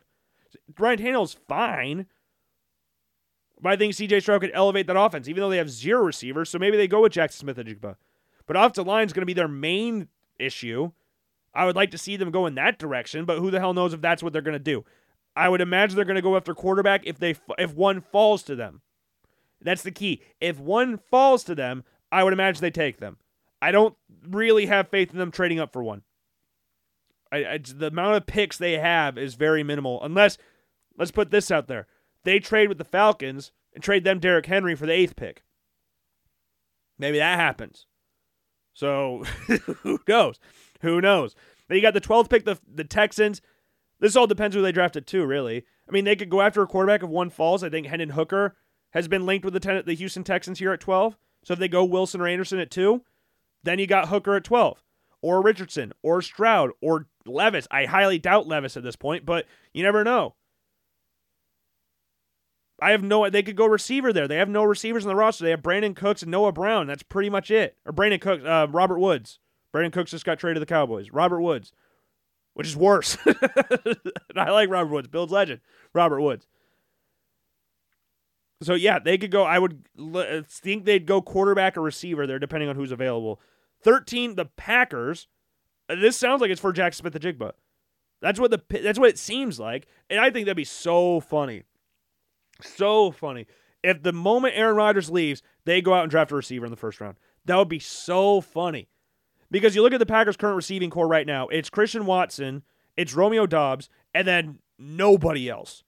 Because remember, Allen Lazard went to the Jets. Romeo or uh, Randall Cobb is going to be 32 in August, and it doesn't look like they're going to re-sign him. I but imagine he's just going to go to the Jets, follow Aaron Rodgers there. Their receiving corps is nothing. Their tight end position is nothing either. But the thing with the tight end spot, this is a deep tight end class. This isn't considered a widely deep receiver class. I think this receiver class will be fine long term. I think there's a lot of really good receivers in this class, but it's not based on years gone by. It's not at that level. It's still a very, it's really solid class, but it's not like elite, elite, elite, elite, elite class. And tight end, you can get a very good tight end in the second round, even third round. There might be two, two to three tight ends going this first round. I don't think the first one goes to the Packers. I think they did this trade with the Jets to jump the Patriots, to draft a guy that they potentially want. Apparently, they've done a lot of work with Jaxon Smith-Njigba. The Patriots have. So that would open the door for the Packers to take him at 13. If not him, offensive lineman would make sense. They haven't had a lot of consistency from that group in regards to injuries and just overall consistency in recent years. And then edge rusher. Rashan Gary tore his ACL last year. So going to want to get somebody in there for that. And then, uh, crap, uh, Preston Smith's getting older. So, I don't know. I think the Packers could do a few things here, but I think it'd be really funny to see them draft a receiver. It'd be really funny to see that. You can put him in the slot with Christian Watson and Romeo Doubs on the outside. That'd be really fun to see. Patriots at 14. If the Packers take Jaxon Smith-Njigba, I mean, corner would be an option here, but it looks like it's just going to be an offensive lineman at this point. I could be completely wrong about that. I, I keep saying that, but I that's how I feel at this point. I'm not really confident in anything I say about this draft. Offensive line seems like the most logical move for the New England Patriots.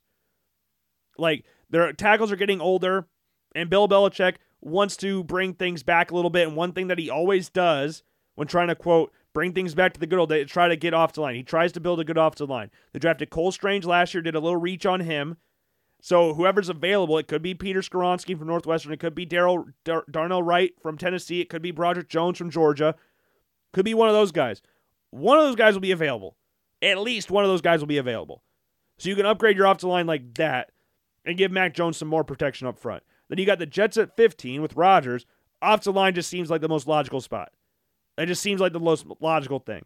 You got 39 year old quarterback in. You don't have a ton of faith in Mekhi Becton to stay healthy might as well move for an offensive lineman. Apparently, they've used Skoronski as a tackle, so we'll see if they if he's available for them, or Broderick Jones or Darnell Wright, whoever. They're going to go after a tackle. It feels like that's kind of been the sense all throughout the offseason that they're going to have to go after a tackle. Safety could be an option here.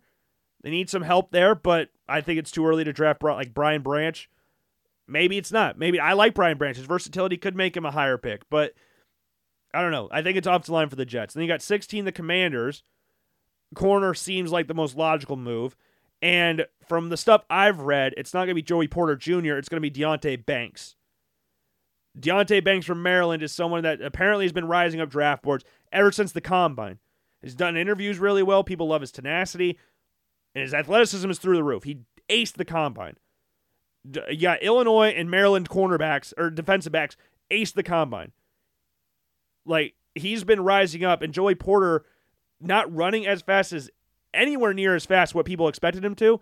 That's kind of seen him drop down. He's got the length, he's got the size, his football speed's there, his track speed's not. So that was the the issue there. So he's starting to fall down a little bit. But Deonte Banks has looked really good this offseason. He's a Maryland kid. He's from Baltimore. So right down, not in that exact area, obviously, but if they go corner, I think it's Deonte Banks. They like Kelee Ringo a lot. Would they be able to reach for Kelee Ringo? That'll be that remains to be seen. If they go after someone like Kelee Ringo, if they go for Deonte Banks, then obviously they won't go for Kelee Ringo. But there's an option there. You got 17 the Steelers. It looks like tackle. Looks like tackle. It would be interesting to see how they do it with Joey Porter Jr. being available. But if they pass on him, it's going to be a ta- I, I'm fairly confident, given what they've said early in the offseason, they need to upgrade the offensive line. From what the ownership has said, from what coaching has said, they need to address the offensive line. And I think it'd be Darnell Wright from Tennessee if he's available. So I think he probably will be at this point. So yeah, I'm gonna go with that posi- tackle position for the Steelers. Then you got 18 the Lions. It all depends on who they go at with six. I think it looks like they're going to go corner and D line at whatever pick. Though that seems what it feels. That's what it feels like at this point. Corner and D line or D line corner. So they go with Anderson or Carter or Tyree Wilson at six. They're going to go with a corner at 18. If they go with Devon Witherspoon or Christian Gonzalez at six, they're going to go with the D lineman at 18. I think Lucas Van Ness fits their quote unquote culture. I think he'd be a similar style player to that of Devon Witherspoon in regards to Midwest guy, very tough, physical player. I think the fact he can play three tech helps too. While also playing as the outside guy. So the Lions will be looking for a three tech, but if it's not Van Ness, I would imagine my gut is leaning towards Calijah Kancey from Pitt. We've had him going to the Lions before. Apparently, a lot of teams really like him. He's going to go a little bit higher than what some teams expect, which we've always thought Calijah Kancey was going to go pretty high. I don't think we've had him going lower than 20 since mock draft 1.0, I guess. I could be wrong by, I'm pretty confident we haven't had him falling past Seattle. I'm trying to remember about whatever. You can look that up for yourself on LoganBlackmanShow.com or on all those different forms of social media we talked about earlier. But I think it's Kancey or Van Ness if they go corner first. Kancey or Van Ness. Maybe they go with the tight end. I mean, they lost. Uh, lost. They gave away T.J. Hockenson to the Vikings, so maybe tight end's an option. But I, I think the most logical spot would be either corner or D or D lineman, depending on what they go with six. 19 the Bucs. It looks like offensive lineman. It looks like tackle. They cut Donovan Smith this offseason, been there for a long time. They got Tristan Wirfs there. If they draft Darnell Wright, they'd probably move Tristan Wirfs to left tackle. But I'm kind of of the mindset if it ain't broke, don't fix it. So why move Tristan Wirfs to left tackle if he's dominating at right tackle? So I could see like Broderick Jones. Maybe they want to play Darnell Wright at right ta- or at left tackle. But sneaky pick could be Anton Harrison. We've had him going here before. He's a very young. He's only 21 years old. Very athletic. Very raw tackle when you look at a guy like a team from coming from a team like Oklahoma, they come in very run blocking raw. There's a lot of rawness in regards to run blocking. So they do a lot of passing at Oklahoma. And teams like Oklahoma, you look at Andre Dillard, we brought him up before, Charles Cross from last year. There's some going to be some learning curve in regards to the run blocking stuff. But if you can develop him properly, his athleticism, he might be the most athletic tackle in the draft. So him going to Tampa Bay, I think makes sense. I think if Bijan Robinson falls, maybe they take him there. Quarterback could be a mystery here. They signed Baker, I think, on a one year deal, and they got Kyle Trask there as well. Maybe they take a quarterback. Who knows? Seattle, I think that they could go with a quarterback here. I think Hendon Hooker makes a lot of sense here for Seattle at 20. Apparently, he's not making out of the top 20 picks. So this is 20 with Seattle. I think that see he, him going here makes sense. Because again, Geno Smith's on a one year deal, essentially. He's really on a three year deal, essentially a one year deal. And Hooker's towards ACL. So he's not going to be battling for Geno Smith's spot this year. You can sit him down for a year. You can battle him out next year. I think Hendon Hooker's a very, very good quarterback. So maybe Seattle makes sense to me going there. But if not, receiver could make sense. You got Tyler Lockett getting older. You can get a slot guy in there. Or you just keep doubling down on the defensive line because that was something they've kind of nailed into this offseason. They need to prove the defensive. They need to improve the defensive line.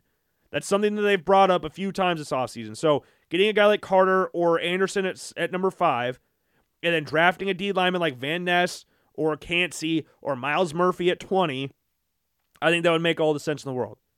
And if like if they go Anderson at five, then they'd go Kancey or maybe Mazi Smith from Michigan. Maybe he goes higher than what a lot of people are expecting. Mazi Smith from Michigan's had a very good offseason and has been one of those risers of as of late. We had him going to the first round in the last mock draft. Maybe he goes that high in the draft. Maybe. Maybe. He's got the size to be very he he could definitely go up there, but I would lean towards Hooker at this point. 21 the Chargers. I they're going I think they're going to go offense. I think it's between running back, wide receiver and tight end. Depends on what they do with with Austin Ekeler. And even that said, look at what Kellen Moore did in Dallas. They did a lot of stuff with two back sets. A lot of stuff with rotational at the running back position with Tony Pollard and Zeke. If if Bijan Robinson falls, I mean, we had that in the last mock draft. Bijan Robinson going to San- Los Angeles. That would make sense. Him and Austin Ekeler would be fun to see. But it sounds like Austin Ekeler wants out. Maybe they go Jahmyr Gibbs. Maybe they go with Jahmyr Gibbs. A lot of people out there, per reports, think there's not as big of a gap between Gibbs and Robinson as originally perceived. So, if they want to go with Rob or Gibbs there, that makes sense because he's a very good receiver receiving back. He's the best receiving back in this draft. He doesn't have the exact size of like a Bijan Robinson. His game is very similar to that of Alvin Kamara. And knowing what the Chargers want to do, I think they'd be perfectly fine with someone like Alvin Kamara if that's the move there. If not, Zay Flowers from Boston College makes a lot of sense. Jordan Addison's a local kid. I mean, really from Pitt, went to Pittsburgh, but went to USC last year. Dalton Kincaid makes a lot of sense when you look at what Kellen Moore did in Dallas with Dalton Schultz. I think he was the number two receiver on the Cowboys last year. So tight end position could be an upgrade there. We'll see. Keenan Allen's getting older. They could do a different, a bunch of different directions on offense, but I think they're going offense. Maybe go edge rusher too. Maybe go edge rusher. Then you got 22 the Ravens. It looks like receiver or corner. Receiver or corner seem like the most logical spots. And I'm starting to lean a little bit more towards corner since adding Odell Beckham Jr. I think that's where the direction I'm leaning towards a little bit. I think Joey Porter Jr., if he falls to this point, I think would be the ideal pick for the Ravens. But receiver Zay Flowers is there. If Jordan Addison's there, which I think they might both be, who knows? I think there's a real shot that they go there. But I would lean towards corner at this point. I don't think quarterback. I, I saw Bucky Brooks' mock draft today. They had him going corner quarterback taking Anthony Richardson. I don't I don't think that happens. Now for the Vikings, I think that's an option for them. Taking Hendon Hooker at 23 makes a lot of sense. They could trade up for a quarterback. I again, I said this before. I don't think they'll trade up to two. I do not think that. I think that's a long way to move up from 23 to 2. That is a long way to go up. But you have last year you traded back twice. To that I can remember. You traded back in the first round, you traded back a bunch of spots in the first round. You went from tw- uh, 12 to 32 and then in the second round, you traded back when the Packers traded up to get Christian Watson. And as far as the first pick goes, we don't know what's going to go on with that pick because Lewis Cines barely played and Jameson Williams got one catch and he's getting suspended for the first six games of the year for gambling. So that pick's still up in the air. Right now, the Packers seem to be winning the second round trade because Christian Watson went off in the last like five, six games of the year. And Andrew Booth also got hurt. But I that 23 to 2 just seems a long way. So you got you've accumulated a lot of picks. And you like you didn't really give up anything to get TJ Hockenson. So maybe they trade up for them, but I receiver would be make a lot of sense if they don't go quarterback. You'd let Adam Thielen go. He's now in Carolina. Don't really have any other option. I like KJ KJ Osborn. I know a lot of Vikings fans like KJ Osborn. And you got Jalen Reagor, the guy who's picked one pick before Justin Jefferson. You still got him on the roster. You just picked up J- uh, Justin Jefferson's fifth year option. We'll see. We'll see. Kevin O'Connell, I'm sure he's going to want a quarterback at some point. Maybe they draft one later if they don't get Hendon Hooker. I again, I just I have a hard time viewing them trading up to two. I'm not saying it won't happen, but I just have a very hard time viewing that. That's a long way to go. It's a long like the Bills when they traded for Josh Allen, they didn't even trade up from two. They were at 21 and 22. One pick before the Vikings, one and two picks before the Vikings. They traded up to 12 and then to seven. So maybe the Vikings eke their way up the draft board, but I don't I don't think they go up to two. I think that's a little too far. Uh, 24, that is the Jaguars. I think it's between either safety. I think it's between Brian Branch and an edge rusher. That's kind of who I'm deciding to between. They need help in the secondary. They need help in the edge rusher spot. They got Travon Walker last year. They just let Arden Key go this offseason. So they've, they've, I think, I think, I could be completely wrong about this. I think they've done the most interviews with edge rushers this offseason. I think they've done the most interviews with edge rushers.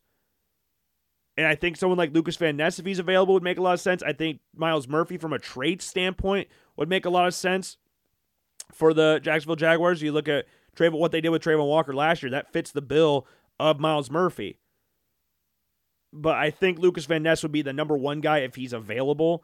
I, I'm leaning more towards edge, but Brian Branch would be a definitely intriguing prospect there. It's just hard because this is not a good safety. Like from what everybody, what I've read, the NFL does not view this as a good safety class. So that may push up safeties in this draft, if that makes sense. Like the better safeties are going to go a little bit sooner. The only player that I am 100% certain in regards to this safety class that I am confident where they're ranked is Brian Branch. I don't know where the NFL teams rank second. We had Antonio Johnson, you have Ji'Ayir Brown, you have Jammie Robinson, you have Sydney Brown. Like you have a lot of different safeties. You JL Skinner, Brandon Joseph. This is just off the top of my head. You got like a bunch of different safeties you could go here. The number one guy that I'm pretty confident saying is Brian Branch because of his versatility. He can play both corner and safety, nickel corner too. So I don't know. We'll see about that one. 25 the the Giants. I think it's between either corner and receiver. Dark horse off to lineman, like a center, Joe Tippmann from Wisconsin. I think makes sense here. Maybe they go because Nick Gates, their their center from the past few seasons, just went with Washington this offseason. So you go with that, but the receiving corps is not great. I, just, I think it just depends on who's available. I think they like Jordan Addison. I think they're still a little bit butthurt from what happened with the DeVonta Smith thing. So maybe they try to trade up for Jordan Addison, make sure someone like the Ravens or the Vikings or Chargers don't get him. Because after, but before those three, I don't really think anybody before them will get Jordan Addison. I don't think. Maybe they trade up with Seattle. I think that could be a possibility. So yeah, I think it's between those. Jordan Addison, I think, is their number one guy. But I think Emmanuel Forbes from Mississippi State would make a lot of sense here. The Giants need some help in the secondary. Played surprised a lot of people this past year, but a lot of it, I'm sure they're going to be looking at. Man, we need to help our offense a little bit because we just signed Daniel Jones to a nice little extension. So receiver and offensive lineman could make a lot of sense here, but I think corners definitely up there as well. Cowboys, I think it's gonna. I think they're gonna go offense. I think corner could be an option, could be, but I think the main focus, I think running back would be an option. I think Jahmyr Gibbs makes a lot of sense for them. They got Tony Pollard, but he's coming off an injury. I think it was Achilles injury. And they just cut Zeke. So there's a hole at running back for the Dallas Cowboys. Tight end is an option because again, they just lost Dalton lost. They just let Dalton Schultz go in free agency. They tried to bring him back. He said, nah, I'm gonna test the waters, and he signed a one year deal in Houston. You got Jake Ferguson there. Maybe you feel like he's the real option and the real deal at number one tight end. Maybe that's how you feel about it. But I then you got off to lineman. I think Steve, Steve Avila from TCU, dark horse pick there. I think that would make a lot of sense for them, but I would lean either tight end or running back. I think Jahmyr Gibbs, with his ability in the pass game, I think would be really big, but maybe they feel like that's too. They got the same guy essentially with Tony Pollard and Jahmyr Gibbs. Maybe they don't want to do that. I don't know. But I think those are two options for them. The Bills, I think it's between linebacker and receiver. I off the line, I think is a very big thing here. But they signed a few guards this offseason, so I don't really know if early on they're going to go after the off the line. I think they might draft one later, maybe second or third round. I think defensive tackle could be an option here. I think Mazi Smith fits what their their mold of young players that are physically gifted. I think Jalin Hyatt fits that mold as well, primarily a slot guy, but that would just add a whole other element to the offense in regards to his speed. Ran a 4 4 at the combine, but he's way faster than that. He's way faster than 4 4. And even then, 4 4 is an insane time, too. Like, don't let people belittle that. Like, that is an insane time. It's not as fast as what he or I thought he would run, but I th- apparently he had a hamstring issue, which I believe 100% because the dude is insanely fast. I think it'd be fun to see. But we've talked about this before. I think they've kind of pigeonholed themselves into getting a linebacker. I have a hard time believing they're going to go with Bernard or Dodson at linebacker to replace Tremaine Edmunds. I think Jack Campbell working out with Luke Kuechly is massive, and he's got the size that would replace Tremaine Edmunds. They're pretty much the exact same size. But Drew Sanders fits more of their mold of young athletic players. Like apart from uh, Ed Ed Oliver, all the other players that they have drafted, Brandon Beane and Sean McDermott, have been under that younger, very athletic, traitsy kind of guy. I think Drew Sanders fits that mold more than Jack Campbell does. But if you want to keep a similar ish style defense to what you got right now, Jack Campbell makes more sense than Sanders because he's an edge learning how to be a middle linebacker. Jack Campbell is a middle linebacker. The ceiling for Drew Sanders is arguably higher, but if you want to stick with what you got, then Jack Campbell would be your guy, and he just feels like a Bills player. He just feels like a Bills guy. But I think Mazi Smith is definitely an option there. Massive dude. If you're going to keep, I saw this on Twitter today. If you're going to be a smaller linebacking corps, you've got to get bigger up front. So Mazi Smith makes sense for the Bills, but receiver is going to be the dream pick. Maybe they go with Jahmyr Gibbs. Maybe they go with Jahmyr Gibbs. If they didn't sign Damien Harris, I'd be a little bit more confident in saying that, but I think they go with receiver or linebacker. I those are the top two picks. Uh, Bengals, Jahmyr Gibbs could be an option here. Definitely could be an option here. But I think tight end is probably their biggest thing. Corner, I think Julius Brents from Kansas State makes a lot of sense going here. I think that could be a dark horse pick tackle, Dawand Jones, Anton Harrison would make sense, but I'd lean towards tight end. I think Michael Mayer being here would make the most sense. They lost Hayden Hurst. They I think they lost all their tight ends. They might have one tight end on the roster. Maybe they have one more. Uh, do I have anybody that's played for the Bengals on the? I'm still on the Bears Wikipedia page when we were looking at their running backs. Do I have anybody that's played for the Bengals on here? Nathan Peterman just re-signed, which is super cool. Chase Allen, did he ever play for the Bengals? Might have. Robert Tonyan didn't. Does anybody ever play for the Bengals on this team? Okay, we can go to the Chase Claypool. I see people play these games on like Wikipedia, like try to get to a, a spot. Like you start on one page, you just have to get to another page. That's kind of what we're doing right now. We're going from Chase Claypool to the Steelers to the Bengals to the AFC North to the Bengals. Okay, so the Bengals have okay. They signed Drew or Irv Smith Jr. from the Vikings has not sold me. they have Drew Sample, Tanner Hudson, Nick Bowers, and Devin Asai. So I think tight end would make a lot of sense. But again, running back, you only have Chris Evans, Joe Mixon, and Trayveon Williams. So maybe that's an option here. Maybe that's an option. There's been rumblings about them cutting Joe Mixon. I don't know when the cut deadline is, but maybe that's an option for him. But I think Jahmyr Gibbs would make a lot of sense for the Bengals. The Saints at 29, I think they're going defensive line. And I think it could be an edge rusher or defensive tackle. I think Mazi Smith makes sense. I think Adebawore from Northwestern makes sense. Will Will McDonald from Iowa State. Um, but I think they'd go with the more versatile guys like Adebawore or Myles Murphy, who can play three tech and as an edge rusher. I think that'd be key here because those are two positions they both lost this offseason. I saw some Saints fan on Twitter saying Mazi Smith would be a little bit redundant with what they currently have. So that's where it opened the door for the other guys in there. But I think those are probably Adebawore and Myles Murphy probably your top two guys for New Orleans.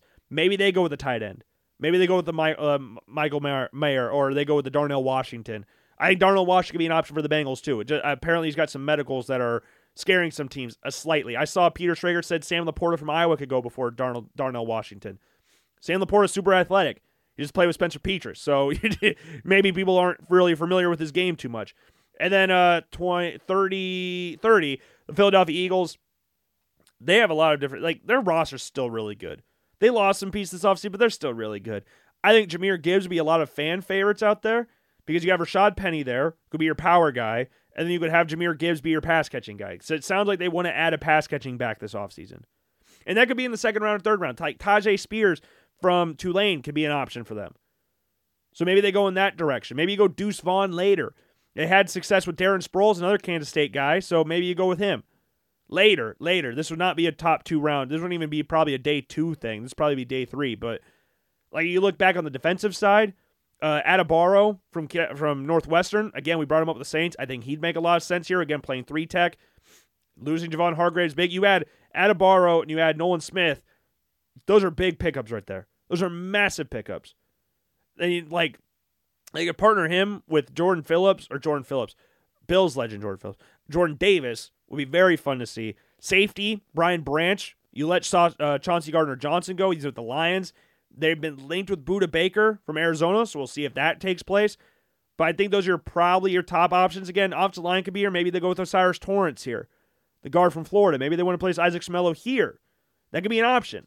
So I don't know. I would lean towards Adebawore or Jahmyr Gibbs for the Eagles here. That's where my gut would tell me.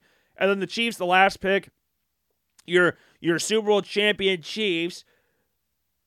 Uh, receiver's going to be the, a lot of people's number one option. I think tackle would have been if they weren't quote unquote convinced by Lucas Niang and uh, Darian Kinnard from Kentucky, who was drafted last year. So you got those two at right tackle. You got you just signed Jawaan Taylor from Jacksonville to a decent contract. So if they didn't have those guys in place, maybe this would be a little bit different after letting Wylie and Orlando Brown go this offseason. But I think receiver would be a number will be a lot of people's number one spot. I know they like uh, Zay Flowers. They just Zay Flowers just worked out with Patrick Mahomes. Jalen Jalin Hyatt would make sense. Add that speed back in the offense. They lost Mecole Hardman this offseason. I think, I think he went to the Jets. I think. And you got uh, Kadarius Toney lost Juju Smith Schuster. So maybe adding one of those two, Jalin Hyatt or uh, Zay Flowers. You'd have to trade up for Zay Flowers, but maybe that's an option. And then defensive line, edge rusher. I mean, you let Frank Clark and Carlos Dunlap go, so maybe edge rusher's big. And the Chiefs like bigger edge rushers. I, we, I know we went away from that in the last mock draft, and I even said that in the description for Will McDonald going here that they like bigger edge rushers. So I think like Keion White from Georgia Tech would probably make a little bit more sense from what like a, a history standpoint. Than drafting George Karlaftis last year, bigger edge rusher. And then you've got like interior D line. I've I've seen things where they're linked heavily with Mazi Smith, the guy we brought up a few times before, the guy from Michigan. So maybe that's an option they go with there. So that's your first round. That's kind of what we're looking at right now. If I had to make like a I don't know, I don't want to do like a whole go through every pick and then say exactly who I think it is, like nailed down. I, am going to say who I like, the person I'm leaning towards. It's not going to be exactly what the final mock draft looks like, but who I'm leaning towards. For the first pick, Carolina, I would lean towards Bryce Young. I think there's a chance. Again, we've brought this up numerous times. I think there's a chance that Will Levis goes first overall because of the fact that David Tepper really does like him, and that's been reported for months. This isn't a new thing that's popped up, so it wouldn't surprise me. I think, given what Peter Schrager said, I trust what Peter Schrager says. He got me to go with David Collins, or Collins for the Cardinals few years ago, so I'm going to go Tyree Wilson there. I think the Cardinals just take Will Anderson. I, I, would that would be my gut feeling right now. The Colts, I think it would be Will Levis. Seahawks, I think it would be Jalen Carter. I think the Lions would take Devon Witherspoon. Raiders, I think they take Christian Gonzalez. Falcons, I would lean towards Robinson. Bears, Paris Johnson. Eagles, Nolan Smith. Titans, I think they take Stroud if he's available. Texans, I think they'd maybe lean towards Richardson if he's available. Packers, uh, Jaxon Smith-Njigba if he's available, which I would imagine he is. The Patriots, one of the tackles, uh, one of the guys there. Um, Skoronski or Jones, either one. The next one will go to the Jets at, at 15. The Commanders, we're going with Deonte Banks. The Steelers will go with Darnell Wright. Then we got the Lions. We'll have them take a Calijah Kancey from Pittsburgh. The Buccaneers will have them taking Anton Harrison. Seattle Seahawks will have them going Hendon Hooker. Chargers will have them taking Zay Flowers. Ravens, Joey Porter Jr. Vikings taking Jordan Addison. The the Jaguars taking Lucas Van Ness. Giants, we gotta have them taking Emmanuel Forbes from Mississippi State. The Cowboys, um, we're gonna have to take in Dalton Kincaid. Bills, Jack Campbell. Again, this is not what I would do. This is what I think could happen. The Bengals, we're gonna have to take in Michael Mayer. The Saints, we're gonna have them take Myles Murphy. Eagles, uh, Jahmyr Gibbs. Jahmyr Gibbs or Adebawore, I don't know. And the Chiefs, Mazi Smith or Jahmyr Gibbs. Because I saw I didn't bring up Jahmyr Gibbs earlier, but they're linked with him too. So if Jahmyr Gibbs doesn't go to Philly or Cincy or Dallas, I would think he would go to Kansas City. And then the Eagles would take Adebawore at 30. And then the Steelers, I guess they're still there. We'll just take one of the corners. Kelee Ringo. I don't know. Just one of the corners. But that that's like speed running. I'm not confident in that. I'm not saying that's what the mock draft's going to look like, but that's what I would lean towards at this point in time. So yeah, we got Young one, Wilson two, Anderson three, Levis four, Carter five, Witherspoon six, Gonzalez seven, Robinson eight, Johnson nine, Nolan Smith ten, C.J. Stroud eleven, Anthony Richardson twelve, Smith-Njigba thirteen, Skoronski fourteen, Broderick Jones fifteen. Again, that could go with whatever order. Deonte Banks sixteen, Darnell Wright seventeen, Calijah Kancey eighteen, Anton Harrison nineteen. Hendon Hooker 20, Zay Flowers 21, Joey Porter 22, Jordan Addison 23, Lucas Van Ness, 24. Emmanuel Forbes, 25. Dalton Kincaid, 26. Jack Campbell, 27. Michael Mayer, 28. Myles Murphy, 29. Jahmyr Gibbs, 30. And Mazi Smith, 31. But again, I think Adebawore to Philly, 30 makes sense Then Jahmyr Gibbs going 31. I think that could happen. I think all these picks could be 100% wrong. Could be 100% wrong. Like, that's the crazy part about this draft compared to others. Like, no one knows what's going to happen. And I saw something today. Would Drake Maye and Caleb Williams, if they were drafted this year, would they be, where would they be ranked for the quarterbacks? I think Caleb Williams be one. I think you could have a conversation versus Drake Maye and and Bryce Young. I think that'd be an interesting conversation. I see a lot of people putting Drake Maye number two behind Caleb Williams, but we'll see. I think that's a, I think that's an interesting conversation between those two. But I love like leading up to this. Like everybody's like, "Oh, this draft sucks compared to like next year's draft's gonna be so much better." That's how it always is. That's how it always is. Everybody's like, "Oh, this draft sucks. Next year's will be better." Ah, this year's draft sucks. Next year's will be better. Always that. It's always like that. It's always like that. But I, if I had to bet wager money, I would say Bryce Young goes one, and then I'm not confident with anything else. Again, I just feel like trading up from 11 to 3 is just a lot for the Tennessee Titans. I think the Raiders would be more likely to trade up. But I, again, all this, I could be completely wrong about every single thing I've said. I could I could be 100% wrong with everything that I've said. I'm not sitting here and telling you that this is going to be gospel because it's not. I I don't want you to think that Logan is the end all be all here, but yeah. Here's one. If the Cardinals trade down to 11 with the Tennessee Titans moving up for QB, it would be cool to see Arizona take Bijan Robinson and keep him with his home state. They are far from being competitive either way, so why not take best player available after trading down and getting a boatload of picks? Organized Cardinals fans would probably be pissed draft night because it's, quote, it's just a running back, but it's extremely upgradable position on their roster. And yeah, it, the development edge in Tyree Wilson or a cornerback and Gonzalez or Witherspoon would be nice, but this is a cool idea to me. Yeah, I think if they traded back, it'd be for the corner it, depending on where they go. I think that's I yeah, it's I jeez, I have no idea. Bijan Robinson can play with any QB of his choice, Jalen Hurts. We'll see if that actually that he said that. He's on ESPN right now. So apparently that's what he said there. Now if I search Will Levis, let's see what happens if I search Will Levis on Twitter. Let's see what people are talking. Let's see what the people are saying. Will Levis's stock reportedly quote rapidly rising as we inch closer to the draft. Multiple scouts and evaluators reportedly see it, quote, as near impossible for Levis to make it out of the top four picks. Yeah. I don't know. If he goes first overall, I'm ready for social media to absolutely explode. I'm absolutely ready for that. But again, it could happen. Will Levis is the best quarterback in this draft class. Pete Prisco did not mince his words. Bryce Young is tiny. CJ Stroud has never had to deal with muddy pockets, and Richardson is a project okay, Pickett didn't play well last year. The year before, he had Kentucky in the top 10. Think about that for a second. Well, he had the top, he had them in the top 10 this year, too. Is getting picked apart. He reminds me of Josh Allen. Remember when Josh Allen came out? Everybody said he can't throw, not accurate, will never be fixed. If you looked at the tape, he was throwing it to bouncers and bartenders, passes going off their face masks. Same thing for Levis. That's why Will Levis is the best quarterback in this class. That's why he should be the first overall pick. If he had misses, but I will not be missing on this one. Okay, that's fair. And Pete Prisco or Pete, uh, Peter Schrager, I have heard a lot of people around the league suggest the Colts are fans of Will Levis. Cool. Cool. So yeah, we'll have to wait and see. We'll have to wait and see.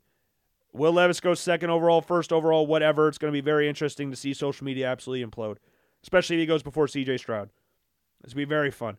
But the draft's a fun time, stressful time. But I've lost sleep the past few nights because I've woken up randomly and go like, "Hey, I got to make a mock draft or something." So, yeah, we'll see.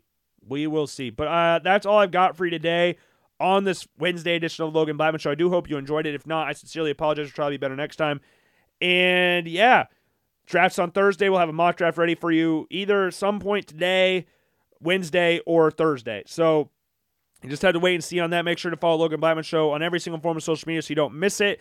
You can also go to the LoganBlackmanShow.com and go into the blog section or scroll down to the main page, and there'll be a link down there for you to click on as well to check it out. And yeah, tread carefully in regards to these rumors. Tread carefully. We don't know anything until the draft actually happens, which is always fun and scary. But with that being said, I'll see you guys all later. Hope you enjoyed the show.